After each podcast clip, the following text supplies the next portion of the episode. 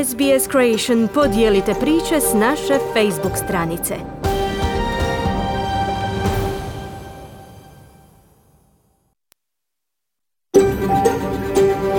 SBS, a world of difference. You're with SBS Croatian on mobile, online and on radio. Vi ste uz SBS Croatian na svojim mobilnim uređajima, na internetu i radiju. Dobar dan i dobrodošli u program radija SBS na hrvatskom jeziku. Ja sam Marijana Buljan i sljedećih sat vremena vodit ću vas kroz vijesti i aktualnosti iz Australije, Hrvatske i ostatka svijeta. Četvrtak je 14. travnja, a evo što možete danas čuti u našem programu. Na predstojećim saveznim izborima moći će se prvi put glasati i telefonom, no tko ima pravo na tu opciju te kako se još sve može ostvariti građansko pravo na ovogodišnjim izborima. U Zagrebu objavljeni rezultati istrage o dronu koji je prije više od mjesec dana pao nedaleko Studentskog doma. Puštene su u prodaju ulaznice za svjetsko nogometno prvenstvo za hrvatske navijače. Dinamo u Zagrebu u humanitarnoj utakmici ugošćuje Dinamo iz Kijeva. Čućemo i o uskrsnim jelovnicima i tradicijama australskih Hrvata. Običaje i okuse iz roditeljskog doma danas s nama dijele Australci porijeklom iz Hrvatskog Zagorja, Like, Hercegovine i Dalmacije. Prije ovih tema poslušajte vijesti radija SBS. Danas s Mirnom Primorac.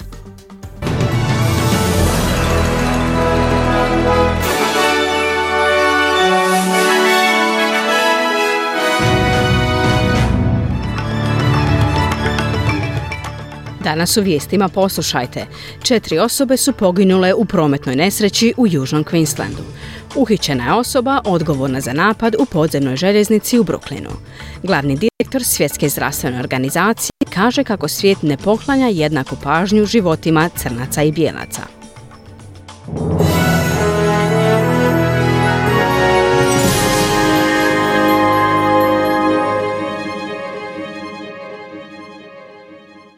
Slušate vijesti radija SBS na hrvatskom jeziku. Ja sam Mirna Primorac. Kako se prvi tjedan službene izborne kampanje bliži kraju, ankete pokazuju da neodlučni birači naginju Scottu Morrisonu kao najmanje lošoj opciji. Morrison započinje svoj dan u Tasmaniji gdje će najaviti ulaganje od $220 milijuna za šumarsku industriju. Ovo je jedan od koraka kojima liberali pokušavaju osvojiti laburističke glasače u regionalnim pokrajinama. Na pitanje o negativnim stavovima birača prema liku gospodina Morrisona, ministar obrane Peter Dutton rekao je za Nine Network da nijedna vlada ne može zadovoljiti cijelo stanovništvo. There've probably been about three elections since Federation where you can say that you've got a perfect character running as prime minister for either side that it's a runaway. 100% of people are supportive of that candidate. I mean, it just doesn't happen. Vjerojatno su bila oko 3 izbora od kada smo postali federacija na kojima možete reći da smo imali savršenog kandidata za premijera kojega su svi podržavali. Jednostavno se ne događa često. U politici po definiciji samo zato što ste član određene stranke neki ljudi nikada neće glasati za vas, kazao je Dutton. Dok savezni oporbeni čelnik Anthony Albanese započinje 4. dan svoje kampanje u Sidneju, laburisti su demantirali tvrdnje da je njihova nova objava zdravstvene politike ponavljanje starog obećanja. Gospodin Albanese je obećao $135 milijuna za 50 centara za hitnu medicinsku skrb diljem zemlje. Novi centri će biti smješteni u ordinacijama opće prakse i zdravstvenim centrima, a sve će usluge financirati Medicare. Laburistička stranka kaže kako će oni biti razina skrbi između privatnih ordinacija i bolničke hitne pomoći. Premijer Scott Morrison kaže da gospodin Albanese kopira staru laburističku politiku iz vremena kada je Kevin Rudd bio vođa, ali gospodin Albanese kaže da se samo brine o zdravstvenim radnicima, što, kako kaže, vlada ne čini. I see healthcare workers close to running on empty, let down by a complacent government. Labor is listening and Labor will act. Vidim da su zdravstveni radnici umorni i razočarani u trenutnu vlast. Laboristi slušaju, a laboristi će i djelovati, kazao je Albanese. Morrisonova vlada produžila je ugovore pojedincima povezanih s liberalnom strankom u Upravnom žalbenom sudu u vrijednosti do $500 milijuna godišnje. Koalicija je kritizirana da je požurila s nizom produženja ugovora, iako mnoga imenovanja nisu trebala završiti još 2 godine. Do kritike je došlo nakon optužbi da je vlada popunila radna mjesta u Upravnom žalbenom sudu bivšim političarima, zaposlenicima, stranačkim pristašama i donatorima. Policija još uvijek pokušava identificirati žrtve nesreće u kojoj su sinoć poginule 4 osobe u južnom Queenslandu. 4 osobe za koje se vjeruje da su bile mlade žene putovale su u vozilu koje se sudarilo s kamionom na raskrižju New England Highwaya u Southern Downs oko 17:30 u srijedu. Žene su navodno umrle od posljedica sudara. Vozač kamiona je prevezen u bolnicu sa ozljedama koje nisu opasne po život. Australske zračne luke doživljavaju najprometniji dan u protekle 2 godine usred nedostatka osoblja i velikog priljeva putnika. Od putnika se traži da dođu na aerodrom najmanje 2 sata ranije za domaće letove, a zračna luka Sydney očekuje da će oko 82.000 putnika proći kroz sigurnosne provjere i šaltere za prijavu koji su pod velikim pritiskom. Najveća australska zračna luka cijeli je tjedan bila pod pritiskom zbog općeg nedostatka osoblja i izostanaka uzrokovanih zarazama koronavirusom. Izvršni direktor zračne luke Sydney ispričao se putnicima zbog dugog čekanja. Slušate vijesti radija SBS. Sada iz svijeta. Muškarac optužen za pucanje i ranjavanje 10 ljudi u vlaku podzemne željeznice u Brooklynu uhićen je nakon cjelodnevne potrage i optužen za kazneno djelo saveznog terorizma. 62-godišnji Frank James priveden je 30 sati nakon incidenta prema izjavi američkog tužitelja u Brooklynu, Breonu Peaceu. Gospodin Peace dodaje da nema naznaka da je James imao veze s terorističkim organizacijama, međunarodnim ili drugim, te da motiv ostaje nejasan. Today, Frank James has been charged by complaint in Brooklyn federal court with 1 count of violating 18 U.S.C. sections 1992 A7 and B1, which prohibits terrorist and other violent attacks against mass transportation systems. Danas je Frank James optužen na Federalnom sudu u Brooklynu po točki kršenja članka 18 USC-a iz 1992. godine, A7 i B1 koji zabranjuju terorističke i druge nasilne napade na sustave masovnog prijevoza. Uhićen je i bit će optužen na Saveznom sudu u Brooklynu i ako bude osuđen, suočit će se sa kaznom doživotnog zatvora, kazao je Peace. Sjedinjene Američke Države su udvostručile svoju karakterizaciju ruskog ponašanja u Ukrajini kao genocida, nakon što je Kreml tu primjedbu nazvao neprihvatljivom i licemjernom. Ruska vlada uvijek je poricala tvrdnje da puca na civile u Ukrajini, te umjesto toga optužila Sjedinjene Američke Države i Ukrajinu za smišljanje laži. Na dnevnoj konferenciji za novinare, glasnogovornica Bijele kuće Jen Psaki rekla je da je predsjednik Joe Biden govorio o onome što su svi vidjeli. The president was speaking to what we all see, what he feels is clear as day in terms of the atrocities happening on the ground. As he also noted yesterday, of course there will be a legal process that plays out in the courtroom, but he was speaking to... Predsjednik je govorio onome što svi vidimo. Ono što on osjeća jasno je kao dan u pogledu zločina koji se događaju u Ukrajini. Kao što je jučer rekao, postojeće pravni proces koji će se odviti u sudnici. Ali on je govorio o tome što je vidio na terenu i onomu što smo svi vidjeli u smislu zločina u Ukrajini, kazala je Psaki.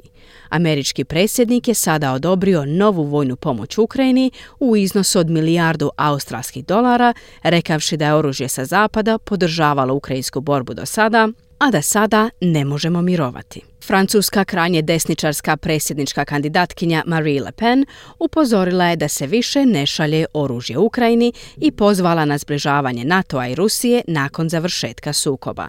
Gospođa Le Pen, nacionalistica s dugim vezama s Rusijom, također je kazala da bi trebalo smijeniti predsjednika Emmanuela Macrona na izborima u Francuskoj, koji će se dogoditi 24. travnja. Također je navela da bi ona povukla Francusku iz vojnog zapovjedništva NATO-a i vratila francusku potporu cijeloj Europskoj uniji. Na pitanje o vojnoj pomoći Ukrajini, gospođa Le Pen je rekla da će nastaviti s podrškom odbrane i obavještajnih službi. Je suis plus réservée, évidemment, sur la livraison. ali imam rezerve u vezi s izravnom isporukom oružja. Zašto? Zato što je tanka granica između slanja pomoći i suborbe. Mislim da Francusku i Njemačku zabrinjava eskalacija sukoba koja bi brojne zemlje odvela u rat za koji nitko ne zna kako će završiti, kazala je Le Pen.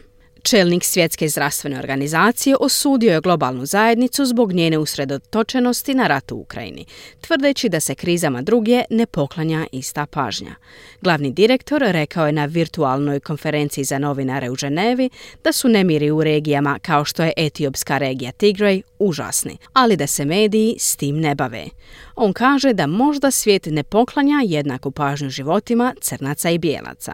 The whole attention to Ukraine is very important. Of course, because it impacts the whole world. But even a fraction of it is not being given to Tigray, Yemen, Afghanistan, Syria, and the rest. A fraction. And I need to be blunt and honest. Cijela pažnja na Ukrajinu je vrlo važna, naravno, jer utječe na cijeli svijet. Ali čak ni dijelić te pažnje nije posvećen Tigreju, Jemenu, Afganistanu, Siriji i ostalima. Niti dio. I trebam da budem iskren da se svijet ne odnosi prema ljudskim rasama na isti način. Neki su više jednaki od drugih, kazao je glavni direktor Svjetske zdravstvene organizacije. Finska će u narednim tjednima donijeti odluku o tome hoće li se pridružiti Savezu NATO-a. Finska i Švedska ranije su izbjegavale pridružiti se Vojnom savezu, ali obližnja ruska invazija na Ukrajinu vratila je to pitanje u prvi plan, a obje zemlje preispitivaju svoju sigurnosnu politiku. Govoreći na zajedničkoj novinarskoj konferenciji sa svojim švedskim kolegom, finska premijerka Sanna Marin kaže da zajednički princip obrane NATO-a djeluje kao konačno jamstvo sigurnosti. We have deepened our NATO partnership until now, hand in hand with Sweden, ever since Russia illegally annexed Crimea. The difference between being a partner and being a member is very clear and will remain so. There's no other way. Mi smo do sada produbili naše partnerstvo s NATO-om, posebno otkako je Rusija protuzakonito pripojila Krim. Razlika između biti partner i biti član vrlo je jasna i tako će i ostati. Ne postoji drugi način da imamo sigurnosna jamstva osim pod NATO-ovim odvraćanjem i zajedničkom obranom, kao što je zajamčeno člankom 5, kazala je Marin.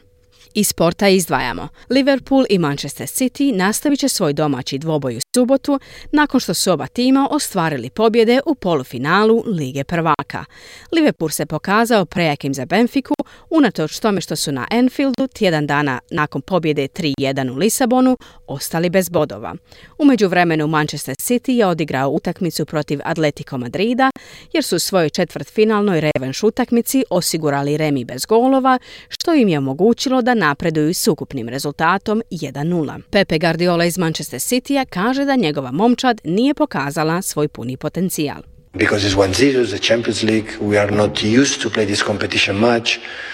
It's the third time in our history just to win semifinal, so and yeah, we felt a little bit the pressure. Budući da je rezultat bio 1-0, to je Liga prvaka. Nismo navikli puno igrati ovo natjecanje. To je treći put u našoj povijesti da smo pobijedili u polufinalu i da osjećamo mali pritisak, kazao je Guardiola. Lideri Premier lige sada se suočavaju s dugo očekivanim okršajem protiv rekordnog pobjednika Real Madrida, ali će se prvo usredotočiti na Wembley gdje će se u polufinalu kupa sastati sa Liverpoolom s bodom zaostatka na domaćem terenu.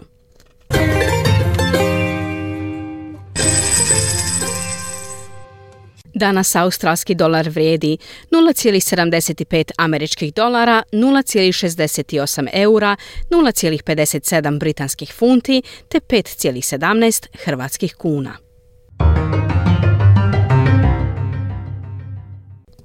Današnja vremenska prognoza za glavne gradove Australije. U Pertu se danas očekuje sunčano vrijeme te maksimalna dnevna temperatura do 27 stupnjeva Celzijusa. U Adelaidu umjereno oblačno, temperatura do 28.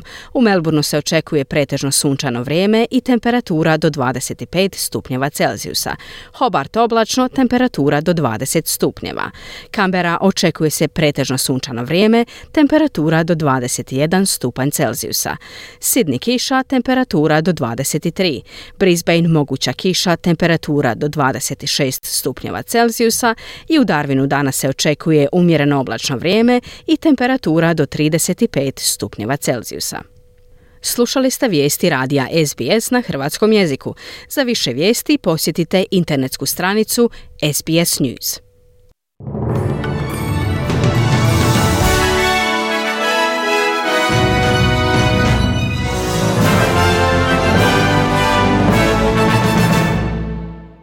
Slušate program radija SBS na hrvatskom jeziku, ja sam Marijana Buljan.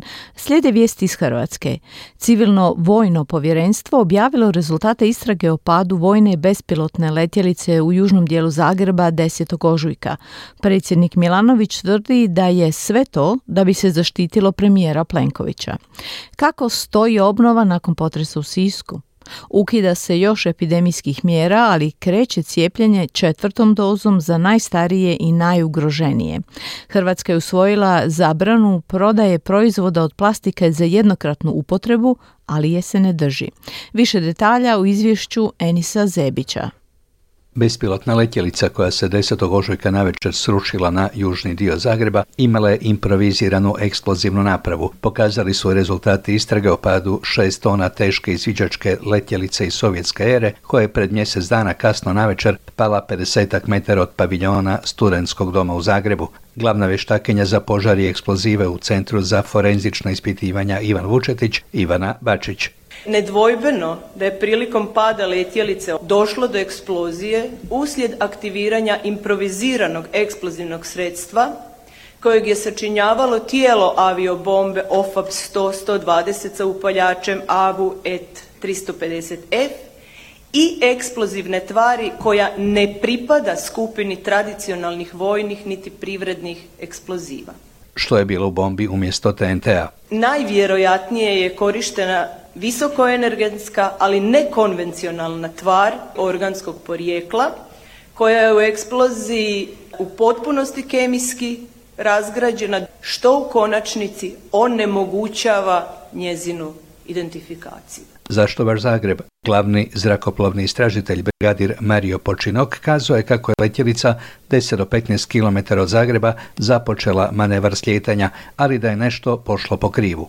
Na stabilizatoru i krilima letjelice nađena je žuta i plava boja, dakle boje ukrajinske zastave, nekvalitetno nanesena na crvenu boju kojom su ranije naslikane zvijezde, ali istražitelji nisu željeli špekulirati ni tko je letjelicu poslao, niti otkud je došla, županijski državni odvjetnik u Zagrebu Jurica Ilić. Teško mi je zaključivati ko je preinačio letjelicu, tko je preinačio bombu i s kojim ciljem. Kad budemo znali ko je to radio, možda budemo dobili odgovore zbog čega. Istraga je odmah ustanovila da se radi o izviđačkoj letjelici Tu-141 koja je do pada u Hrvatskoj prošla kroz zračni prostor dviju država članica NATO-a, Rumunjske i Mađarske, ali su tamo, čini se, kad su je vidjeli na radarima, procijenili da je lažna uzbuna. Očito nije bila. Ukrajinske i ruske vlasti odmah su sljedećeg dana negirale da je letjelica koja je pala u Zagrebu ispeljena s područja pod njihovom kontrolom i za ispaljivanje prozvale drugu stranu. Hrvatski predsjednik Zoran Milanović, koji je od početka prozivao premijera Plenkovića, a pogotovo ministra obrane Marija Banožića za pretjerano dramatiziranje, a Banožića i za nekompetentnost, tvrdi da je sve ovo da bi se zaštitilo premijera Plenkovića, koji je tvrdio da je bespilotna letjelica imala eksploziv.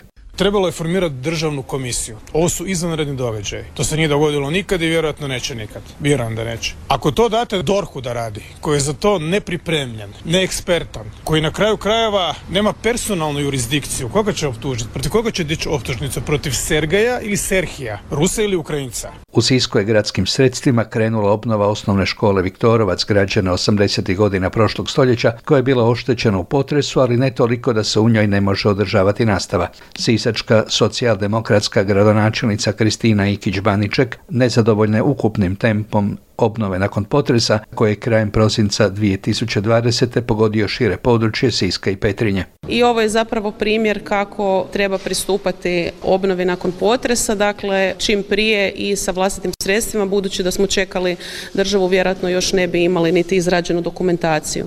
Gradovi nemaju ovlasti provoditi obnovu osim na vlastitim objektima. Trenutno smo u fazi da će obnova daljnjih objekata oštećenih ovisiti o tome koliko brzo ćemo dobiti rješenja o prihvaćanju ili odbijanju naših zahtjeva za fond solidarnosti. Za sada smo dobili jednu odbijenicu, a to je za objekt Malog Kaptola, dakle koji je zaštićen objekt kulturne baštine. Nadamo se da će ostali projekti ipak proći i da će Ministarstvo kulture shvatiti da grad Sisak isto tako zaslužuje pomoć kao i sve ostale jedinice lokalne samouprave. I dalje je problem obnova domova sisačkih građana. Ono sa čime nismo zadovoljni je obnova dakle više stambenih zgrada, budući da evo na obljetnicu potresa 29.12.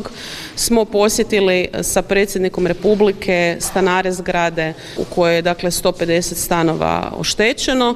Tada im je bilo uručeno rješenje od gospodina Hanžeka da će u roku mjesec dana doći stručnjaci koji će procijeniti da li zgrada treba ići u sanaciju ili u rušenje.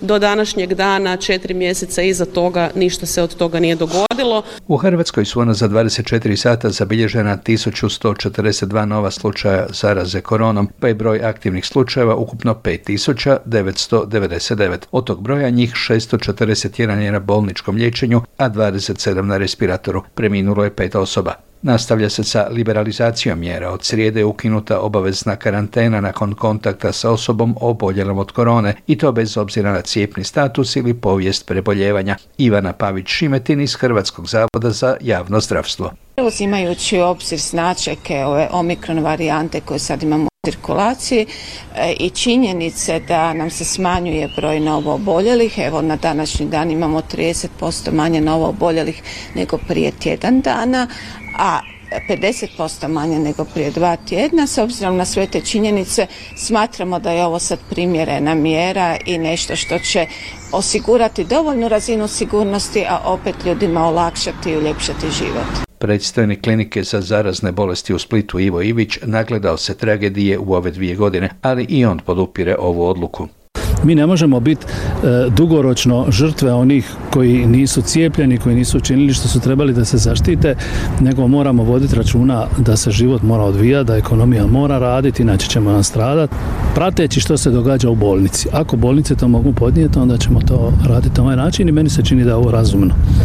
Od srijede kreće i docijepljivanje drugim boosterom, odnosno 4. dozom za starije od 80 godina i starije od 65 godina koji su u ustanovama socijalne skrbi. Iva Pavić-Šimetin. Sad treba organizirati ponovno cijepljenje u domovima za starije i nemoćne na isti onaj način na koji se organiziralo cijepljenje u onoj prvoj fazi cijepljenja prije 1 godinu dana, s tim da će u domovima trebati par dana da se organizira, a za naše sugrađane koji imaju 80 i više godina oni mogu doći na bilo koji punkt i cijepiti se već danas. Aktivisti nevladine udruge Zelena akcija održali su u srijedu prosvjed performans pred Ministarstvom gospodarstva i održivog razvoja. Iako je Europska direktiva o jednokratnoj plastici obavezala države članice Europske unije, dakle i Hrvatsku, da do 31. srpnja prošle godine donesu mjere potrebne za postizanje trajnog smanjenja potrošnje plastičnih proizvoda za jednokratnu uporabu, naravno mi to nismo napravili. Zato su ekološki aktivisti u srijedu reagirali tako da su pred zgradom resornog ministarstva postavili transparent sa natpisom: "Imate rupu u zakonu, ukinite dijeljenje plastičnog smeća." Ana Marija Mileusnić u ime Zelene akcije. Zahtijevamo ovim putem da se hitno odredi rok nakon kojeg više neće biti moguće naći zabranjene plastične proizvode na hrvatskom tržištu. Naime, Zelena akcija i platforma za borbu protiv zagađenja jednokratnom plastikom u Hrvatskoj tijekom ožujka provele su neformalno terensko istraživanje koje nam je pokazalo da se usprkos zabrani tih predmeta oni i dalje mogu naći na tržištu. To govori o potencijalnom kršenju zakona od strane proizvođača i uvoznika koji i dalje nastavljaju sa uvozom, odnosno isporukom tih proizvoda i nakon 31. srpnja koji je bio zakonski rok za prestanak s takvom praksom. Pred kraj po običaju tečaj najzanimljivijih stranih valuta po tečajnici Hrvatske narodne banke. Za 100 eura mogli biste dobiti 753 kune, za 100 švicarskih franaka 745 kuna, za 100 američkih dolara 695 kuna i za 100 australskih dolara 516 kuna. Mi smo stigli u pravo toplo proljeće, miline i gušt, hodati naokolo i uživati. Sljedeći tjedan opet malo svježi, ali to je to. Sretan vam Uskrs kojeg će moja obitelj provesti na malom izletu na more. Pozdrav i do slušanja, a sada natrag u studija. Hvala Enisu. Mi nastavljamo sportskim vijestima. Hrvatski rukometaši pobijedili Finsku u prvom susretu do igravanja za svjetsko prvenstvo. Luka Modrić briljirao u susretu četvrt završnice Lige prvaka. Pušteni u prodaju ulaznice za svjetsko nogometno prvenstvo za hrvatske navijače. Dinamo ugošćuje u humanitarnoj utakmici kijevski Dinamo, javlja Željko Kovačević. Hrvatski rukometaši pobijedili su u prvoj utakmici doigravanja za svjetsko prvenstvo 2023. u gostima Finsku s 21:34, poluvrijeme 9:16. Hrvatska je tako napravila veliki korak ka plasmanu na svjetsko prvenstvo koje bi trebali samo potvrditi uzvratu u subotu u Varaždinu. Utakmicu nije igralo čak 7 standardnih igrača, no i oni koji su se odazvali uz mlade od kojih su neki prvi puta nastupili, odlično su odradili svoj posao. Prvi strelac Hrvatske bio je Filip Glavaš s 8 golova, pratar Marin Šego ima 12 obrana, Glavaš i Šego. Pa dobro, to je produkt ekipe i timskog rada, ja sam samo odradio svoj dio, nadam se i to je to, idemo dalje. Na kraju ja mislim dobar rezultat, 13 razlike je dovoljna prednost, nadam se za uzvrat i prvi dio posla mislim da je u redu odrađen, korektno odrađen. Naravno, neupitno je bilo ko je bolja momčad od početka, najbitnije je da smo pobijedili, da se niko nije ozlijedio i da smo odigrali jednu dobru utakmicu. Uzvrat je u Varaždinu 16. travnja, izbornik Hrvoje Horvat. Nije Finska sad preveliko mjerilo, ali ono što nam je najbitnije bilo da je pristup od prve do zadnje minute štimo, da smo dali priliku svim igračima i da su dobro iskoristili. Da se može još naravno bolje, ali evo nije lako prvi put odigrati, neki su bili čak i starteri prvi put, tako da evo sve u svemu rekao bi da su odgovorili dobro na zadatke. U srijedu je otvorena prodaja ulaznica za navijačke sektora za hrvatske navijače za utakmicu za svjetskom prvenstvu koji će se održati u Kataru od 21. studenog do 18. prosinca ove godine. Prijave će se zaprimati do 28. travnja u 11 sati na internetskoj stranici FIFA.com Fan Ticketing Portals. Ulaznice će biti dodjeljive na postupku izvlačenja slučajnim odabirom. Hrvatska će kao i sve reprezentacije sudionice svjetskog prvenstva imati pravo na 8% kapaciteta stadiona za utakmice u skupini 23. studenoga protiv Maroka, 27. studenog protiv Kanade i 1. prosinca protiv Belgije, kao i 8% kapaciteta stadiona za sve ostale faze natjecanja u kojima će naša reprezentacija igrati. Još ranije na stranicama FIFA prodano 800.000 ulaznica. Hrvatski vezni nogometaš Luka Modrić izabran je za najbolji igrača četvrtfinalnog susreta Lige prvaka u kojem je njegov Real Madrid gubio od Chelsea 0-3 pa zabio 2 gola kojima je izborio polufinale. Real Madrid je pobijedio rezultatom 1-3 u Londonu na svom travnjaku i gubio 0-3 te je bio pred teškim porazom. Modrić u 80. minuti asistirao brazilskom napadaču Rodrigu za gol za 1-3 kojim je susret otišao u produžetak. U produžetku je Karim Benzema zabio za 2-3 što je bio konačan rezultat, dovoljno da se vodeća momčad španjolskog prvenstva plasira u polufinale. Luka Modrić je odigrao cijelu utakmicu za Real, Mateo Kovačić je bio u početnom sastavu Chelsea te igrao do 106. minute. Zagrebački Dinamo će u četvrtak 28. travnja s početkom 18 sati ugostiti Dinamo iz Kijeva, a sav prihod od prodaje ići će gostima iz Ukrajine, objavili su Modri na službenim stranicama. Gdje je to šira akcija ukrajinskog kluba koji je pod sloganom Stop the War, Match for Peace osigurao turneju koja uključuje 5 međunarodnih humanitarnih utakmica. Športski pozdrav iz Hrvatske za SBS radio, Željko Kovačević. Hvala Željku. I to su sve vijesti u ovoj emisiji. Ostanite uz program radija SBS na hrvatskom jeziku i dalje. U nastavku govorimo o australskim saveznim izborima i hrvatskim jelovnicima na Veliki petak. Slušajte nas. Slušajte program radija SBS na hrvatskom jeziku. Ja sam Marijana Buljan. Slijede australske teme. Savezni izbori 21. svibnja bit će prvi izbori na nacionalnoj razini od početka pandemije koronavirusa. Savezne izbore nije lako organizirati. Izborno povjerenstvo poduzima korake kako bi osiguralo da svi na biralištima budu sigurni. Prilog Tisa Okjuzija.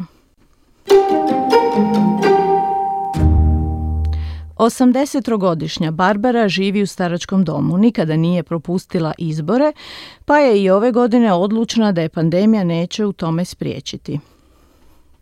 I've always gone all my life since I turned 21. But as soon as I can't get out, the postal vote is the way to go. Cijeli život sam glasala, pa neću ni sada propustiti. Iako Barbara McGregor je do sada uvijek odlazila na biračko mjesto, čini se da je glasanje putem pisma također prihvatljivo za ovu godinu. As long as you get to, I think if people get to vote and if they have to do it postally, it's better for everybody and it's a much fairer election. Najvažnije je da možete glasati. Mislim da ako ljudi moraju glasati, a mogu to uraditi pismo, to je bolje, onda su izbori pošteniji za sve. Euan Aiken-Smith, glasnogovornik Australskog izbornog povjerenstva, kaže da oni potiču ljude da razmišljaju kako će i kada glasati. Izbori će biti održani 21. svibnja, no prijevremeno glasanje počinje već 9. svibnja. Look at your circumstances, plan your vote and assure yourself of what's actually happening at a polling place. We've got a range of information. We'll have hygiene officers available, wiping down special plastic. Uzmite u obzir sve okolnosti, planirajte kako ćete glasati i poznajte se sa svime što se događa na biračkom mjestu. Mi nudimo veliki broj informacija. Na biračkim mjestima će biti raspoređeni i sanitarni redari koji će čistiti biračka mjesta i olovke između birača. Na biralištima će biti dostupna i tekućina za čišćenje ruku. Analiziramo protok zraka na biračkim mjestima kako bi sve bilo kako treba. Poduzimamo niz mjera sigurnosti, kaže glasnogovornik Euan Aiken-Smith. On dodaje da su brojni razlozi zbog kojeg birači mogu glasati prije samog dana izbora, uključujući i strah od zaraze COVID-19. Povjerenstvo preferira da birači dođu osobno na jedno od 500 biračkih mjesta koja će biti otvoreno za prijevremeno glasanje 2 tjedna prije izbora. Moguće je glasati i putem pisma, sve do srijede prije izbornog dana. Pismo mora stići najkasnije 13 dana nakon izbora kako bi bilo uključeno u rezultat izbora. U Australiji, za razliku od Sjedinjenih Američkih Država, na saveznim izborima nije moguće glasati putem interneta. Budući da virus i dalje kruži Australijom, postoje i planovi za sve one koji se zaraze u danima pred početak izbora. Ako se zarazite ili budete u bliskom kontaktu sa zaraženom osobom, moći ćete glasati telefonom. Glasnogovornik Aiken-Smith naglašava da je ta opcija rezervirana samo za slučaj nužnosti. We're encouraging Australians only to access this service if they're eligible, and that's incredibly important. It is an emergency measure. It won't be smooth. The wait on the line for a telephone vote will be longer than the wait in a queue at a polling place. So if people are thinking that this is a convenience option, I can just call up, that's not what it's there for. Preporučujemo Australcima da se okrenu telefonskom glasanju samo ako na to imaju pravo. I to je vrlo važno. Riječ je o mjeri za hitne situacije. Neće sve ići glatko. Duže će se čekati na broju za telefonsko glasanje nego na biračkom mjestu. Tako da ljudi ne trebaju misliti da je to zgodnije samo nazvati umjesto otići na biračko mjesto i da jednostavno mogu se samo poslužiti telefonom. To nije za to predviđeno, kazao je glasnogovornik Australskog izbornog povjerenstva Euan Aiken-Smith. Pripreme za prve izbore od početka pandemije su već u punom zamahu. Pripremljeno je i na kućne adrese upućeno 10,5 milijuna vodiča za glasanje kako bi se građanima pomoglo u procesu glasanja. Tog dana bit će podijeljeno 4,5 milijuna olovaka, a naručeno je i 65.000 litara sredstava za dezinfekciju. Stope glasovanja putem pisma na prošlim izborima kretale su se oko 8%, ali će ovaj put biti očekivan veći udio takvih birača. Izborno povjerenstvo kaže da bi to moglo odgoditi i proglašavanje konačnog rezultata, ali jamči sigurnost glasova putem pošte. As a young person, I want to travel and I want to see the world, but in doing that, that doesn't mean I don't care about what's going on back home. Like, I've got political interests, like, you know, I've studied at university, done those kinds of things.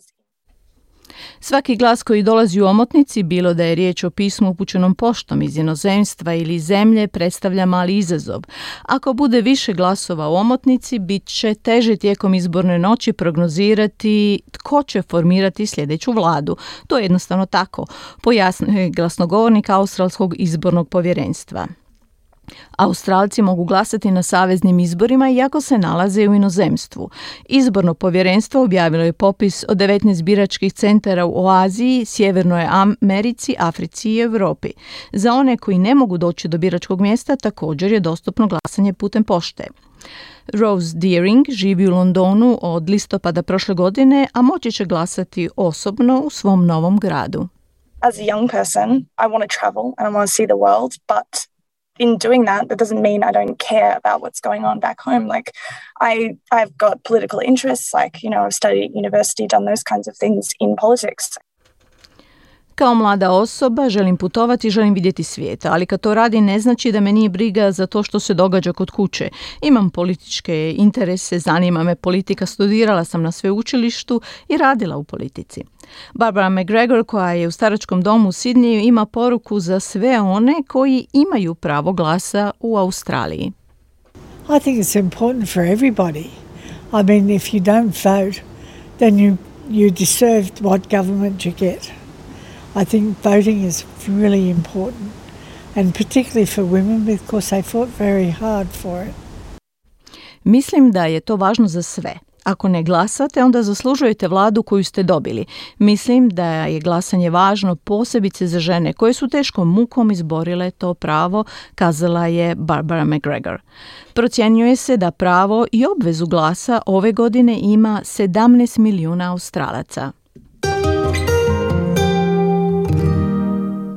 Bio je to prilog Tisa Okjuzija o načinima na koje se može glasati na predstojećim saveznim izborima.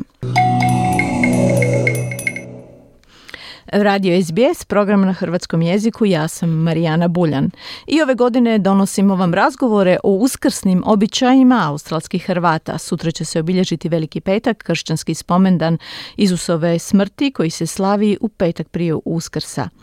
O tradicijama kojih se sjećaju iz rodnog kraja, kao i jela koja su se služila u domovima njihovih roditelja, sada na njihovim stolovima ovdje u Australiji, govorili su nam jedan Dalmatinac, te Bosanka, Zagrebčanka i Ličanka.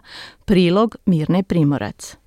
Od jednog do drugog kraja Hrvatske Veliki petak se obilježava na različite načine, ali svi imaju nešto zajedničko, post i odlazak na misu. Naši današnji sugovornici žive u Australiji, ali Veliki petak obilježavaju tradicijama svog kraja. Jasna Novak Milić je iz Hrvatskog Zagorja, ali živi u Sidneju, a na pitanje kako se Veliki petak obilježava u njenoj kući, Jasna je odgovorila ovako. Ja se nekako trudim i ovdje u Australiji nastaviti tradicijom koju sam naučila od svojih roditelja i posebno od svoje bake. A to je zapravo da se na Veliki petak, da odraslija djeca i odrasli, da smiju samo jednom dobro najesti i da se ne jede meso. Kad sam ja bila dijete, to je značilo da se jela ili krumpir salata ili grah salata, kasnije je bilo popularno, ja sam odrasla na rubu Zagreba, u Bistrenskom podvorju, da se jede pohani šaran. A onda dosta kasnije je moja teta uvela običaj i počela je raditi bakalar također sa salatom od krumpira. Ovdje, kažem, pokušavamo nastaviti sa sličnom tradicijom tako da se ne prejedamo, jede se vrlo skromno tijekom dana, ali onda mala promjena je ta, evo, što obično sa suprugom obitelji ovdje u Australiji nađemo se na večer i onda se ispeče riba. Bude tu i kozica, je kao autorska tradicija i tako. Ja obično odem poslijepodne u crkvu i kao što sam rekla, onda navečer se nađemo s obitelji na ribljoj večeri. Jasna je s našim slušateljima odlučila podijeliti recept za zagorske štrukle koji glasi ovako. Pa evo, možda mislim da nikome ne treba recept kako nešto ispohati ili kako napraviti najobičniju i najjednostavniju krumpir salatu s malo crvenog luka, malo ulja i malo octa. Ali nekad u novije vrijeme, mislim možda smo time malo i kršili te običaje i pravila, Mama bi navečer napravila, dakle, zagorske štrukle ili slanu štrudlu, kako hoćete to nazvati, ali nema u tome neke velike tajne, dakle, razvuče se tanko tijesto, zarola se i napuni se sa svježim sirom i vrhnjem, po mogućnosti domaćim, i bitno je da je slana, jel, kod nas se jede ta slana štrudla, a ne slatka kao negdje. I onda se to ispeče, dakle, premazano normalno maslacem, ali na velike petak je to moralo biti ulje. I to je uvijek bio specijalitet na kraju dana. Hvala, Jasna. Hvala vama i vašim slušateljima. Sljedeća sugovornica je Emma Bickley. Njen otac je Slavonac, a majka Ličanka. Emma živi u Kamberi, a na pitanje kako se obilježava Veliki petak u njenoj kući, Emma je odgovorila ovako. Eto, ja sam odgojena na obali tu u Australiji, jedno mjesto Batemans Bay, možda ga slušatelji i poznaju.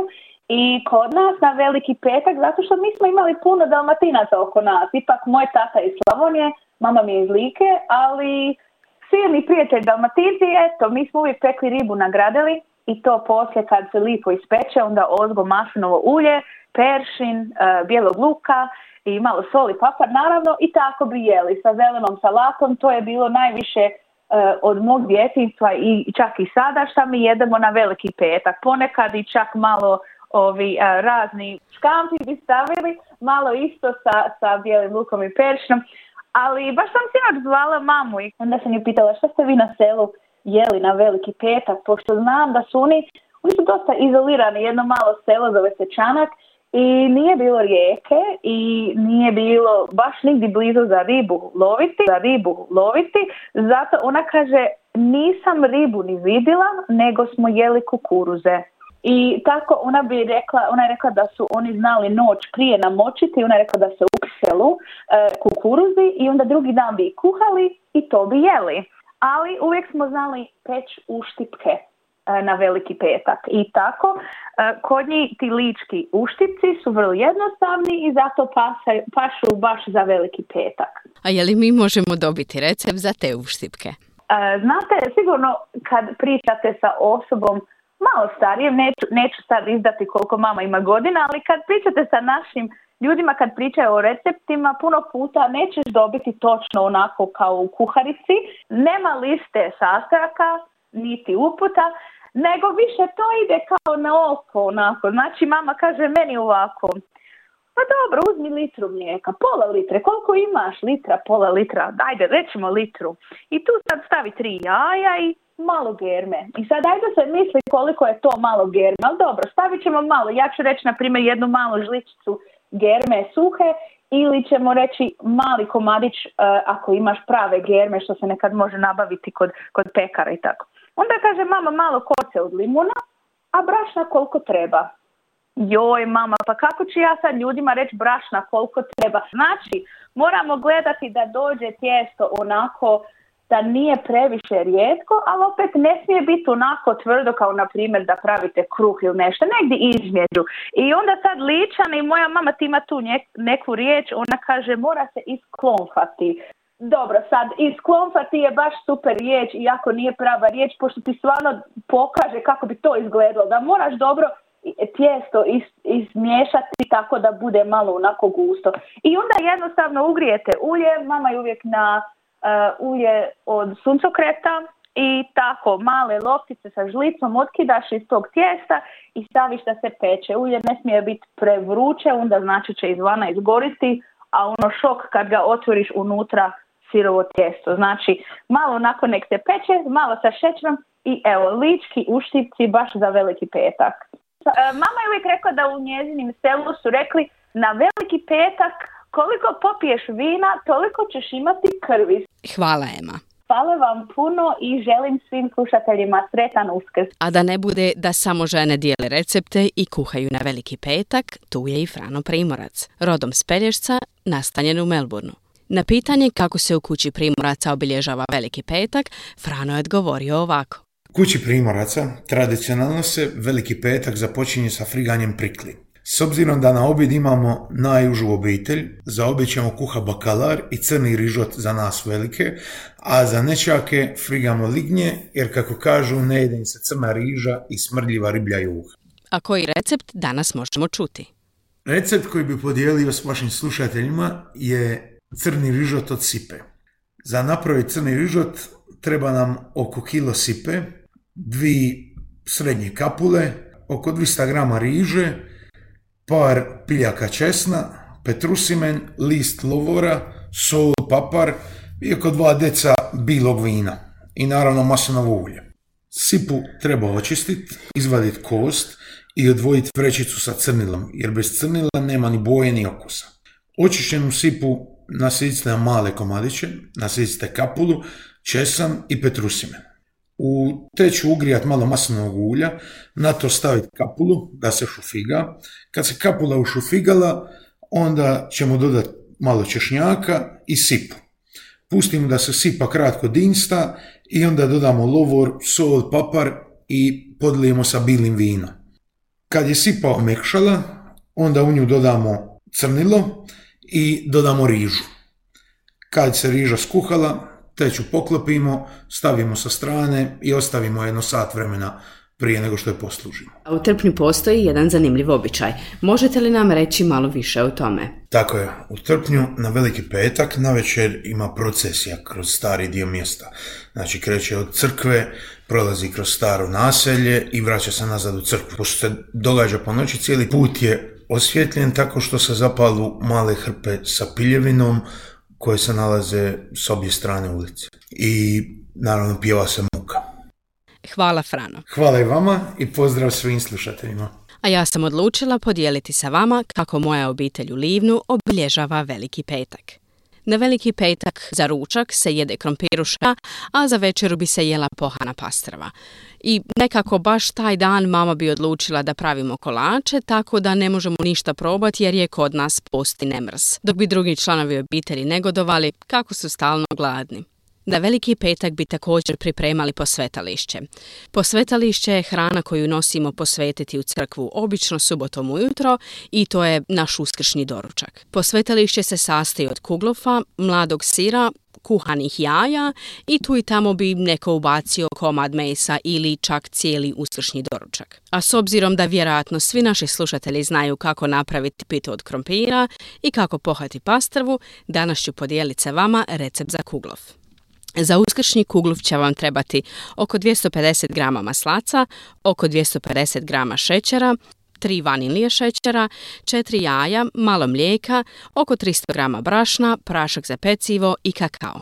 Najlakše je da izmiksate sve skupa, ali maslac treba biti na sobnoj temperaturi. Kad ste sjedinili sve sastojke, odvojite malo tijesta sa strane i u njega dodate kakao tako da lijepo kuglov može biti prošaran.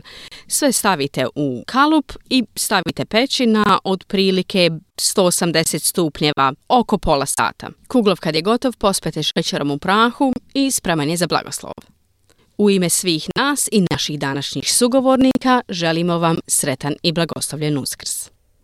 Bio je to prilog o običajima i receptima tradicionalnih jela za Veliki petak. Približili smo se kraju programa. Mirna Primorac ukratko s vijestima dana.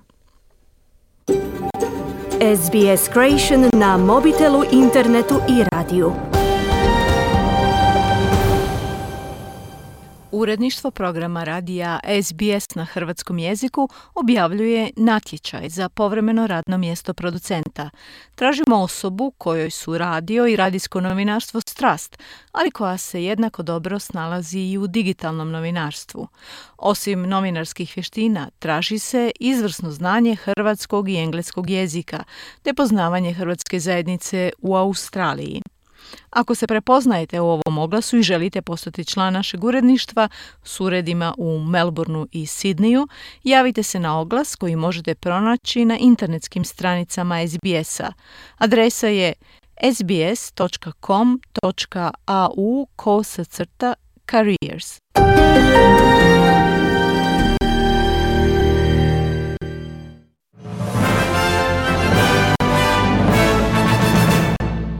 Kako se prvi tjedan službene izborne kampanje bliži kraju, ankete pokazuju da neodlučni birači naginju Scottu Morrisonu kao najmanje lošoj opciji.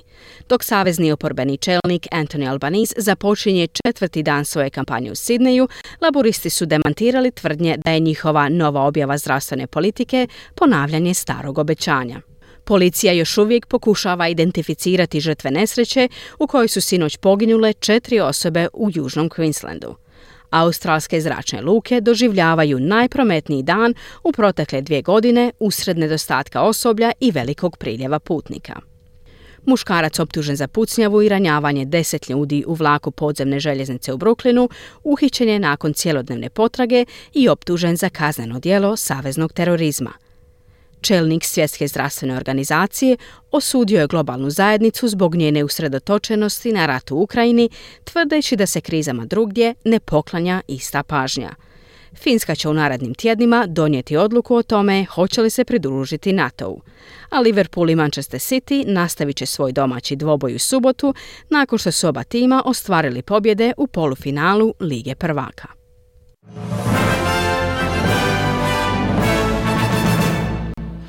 I bilo je to sve u programu radija SBS na hrvatskom jeziku. S vama je danas bila Marijana Buljan, a vijesti je pripremala Mirna Primorac.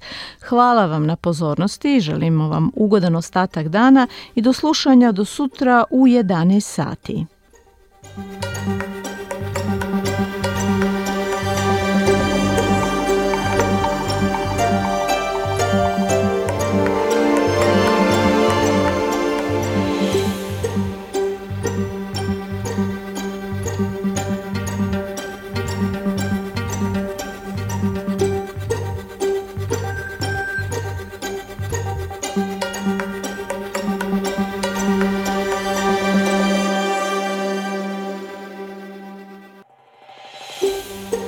Želite čuti još ovakvih tema? Slušajte nas na Apple Podcast, Google Podcast, Spotify ili gdje god vi nalazite podcaste.